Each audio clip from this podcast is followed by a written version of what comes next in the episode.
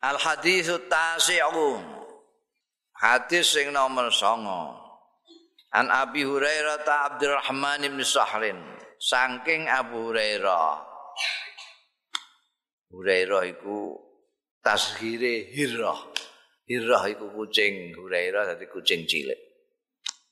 Sahabat Abdurrahman bin Sakhr sing dijuluki Abu Hurairah iki asmane Abdurrahman bin Sakhr. Abdurrahman bin Sakhr itu paling akeh meriwayatkan hadisnya Kanjeng Rasul sallallahu alaihi wasallam. Mergo beliau ini tunawisma. Ora duwe dalem kanthi omah. Sarene ning masjid. Masjid itu mbok delok saiki masjid iku mepet karo daleme Kanjeng Rasul sallallahu alaihi wasallam. Saiki malah daleme Kanjeng Nabi masuk dalam masjid. Abu Hurairah iku nek kowe lunga kaji terus ana baduk dhuwur menuju ke daleme Kanjeng Nabi itu mbiyen sarene Abu Hurairah barang kowe. Tak kancane sing gak do gak di omah iku. Sing juluki Abu Hurairah ya Kanjeng Rasul sallallahu alaihi wasallam. Mergo angger ditiliki ngono lake makani mbah dolanan karo kucing cilik. Jadi diundang bapake kucing cilik. Abu Hurairah bapak kucing cilik. Asmane dhewe Abdurrahman bin Sakhrin. Radhiyallahu anhu. Aqala ngendika sapa Abu Hurairah sami tu mireng sapa ingsun? Mireng Rasulullah ing Kanjeng Rasul sallallahu alaihi wasallam. Tak pireng yakulu ingkang dawuh ya Kanjeng Rasul. Mana haitukum anhu fajtanibuh Tawi barang nahai tukum kang nglarang sapa ingsun ing sira kabeh anu saking ma fastani buhu mongko ngedohono sira kabeh ing ma.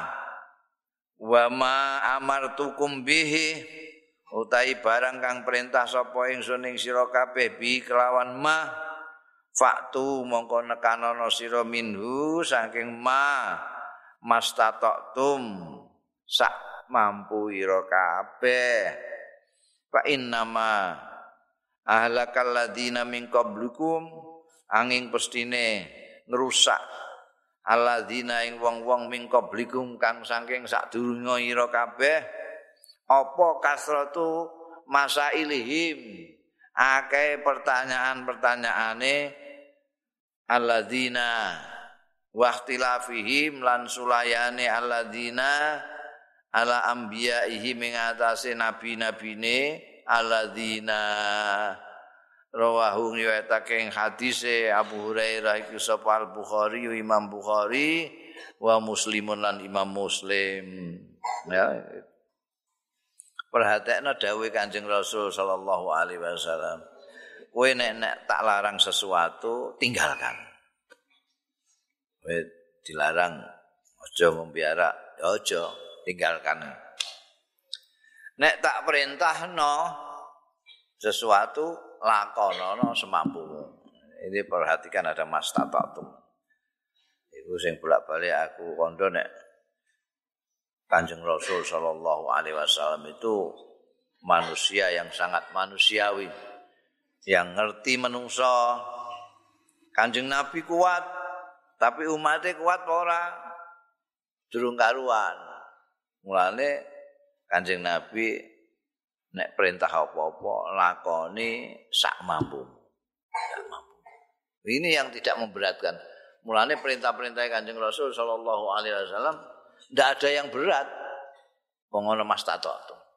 Dan Kanjeng Nabi tidak sendiri. Ini karena ajaran guru nih Gusti Allah taala dhewe dawuh ning Quran ittaqullaha mastata'tum. Takwa itu mas tato sak mampumu. Orang tidak bisa dipaksa di luar kemampuannya. Gusti Allah juga tidak suka membebani hambanya dengan beban yang di luar kemampuannya manusia. Mulane kanjeng Nabi Dawuh, Pak Tuminhu mas tato. Nek ninggal no, iku nganggu mas tato tuh bareng mau kayak ninggal no. Orang berat terapung ninggal no. Enggak tinggal tinggal no nama. Iki aja mbok pangan. Arek mbok tinggal. Napa mampu kula? Yes, gak ono. Gak ono ngono kuwi. Eh, nek diperintahno. Ten aja kakean takok, macam-macam mesti dikandani iki anu, mbok to kata mbok. Tok gak takokno iku semakno. Apa jenenge kaum-kaum dhisik iku malah lara kabeh iku gara-gara kakean pertanyaan iku. Terus didhawuhi golek sapi. Oh, sembelih. Lu takok, sapi ini sing kaya napa? Sapi ini sing kuning ngene. Terus mulai ditakokno wis takokno wernane ditakokno potongane piye dan akhire golek iku setengah mati mantek bedeteng dik ning golek sapi sing di kandakno karo nabi ini iki sing ngene sing ngene sing ngene sapi sing kuning kuninge kuning nyenengno kae sing ora tahu dienggo garap sawah wah kangelan dik nih Kowe dikongkon tuku rokok bapakmu langsung mangkat ngono ae rasa kan takok. Malah kabeh kowe nek takok. Niku rokok putih napa rokok kretek? Kretek. Sing kertas napa klobot? Klobot. Mereknya napa? Itu takok merek barang kowe. Dang garam. Mulai saya takok, isi pinten alah. kowe engko iso lara kabeh. Kowe tuku rokok kok ngono. Tukokno. Lho, kok tukokno iki? Jenengan iki rokok. Lah karepku klobot to, jenengan mboten ngendika klobot to. Muni rokok tok, kowe gak salah. Tapi nek kowe kakean pertanyaan.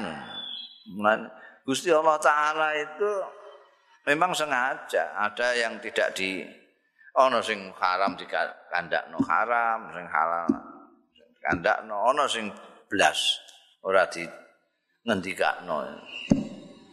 Supaya kita mempunyai kebebasan ora usah macam-macam mbok takok-takokno malah berat. Biyen kaum nabi-nabi dhisik itu kakean pertanyaan kakean sulaya ning gone pimpinane dadi rusak Nabi Musa itu sing paling dicontohno ning Quran bolak-balik Nabi Musa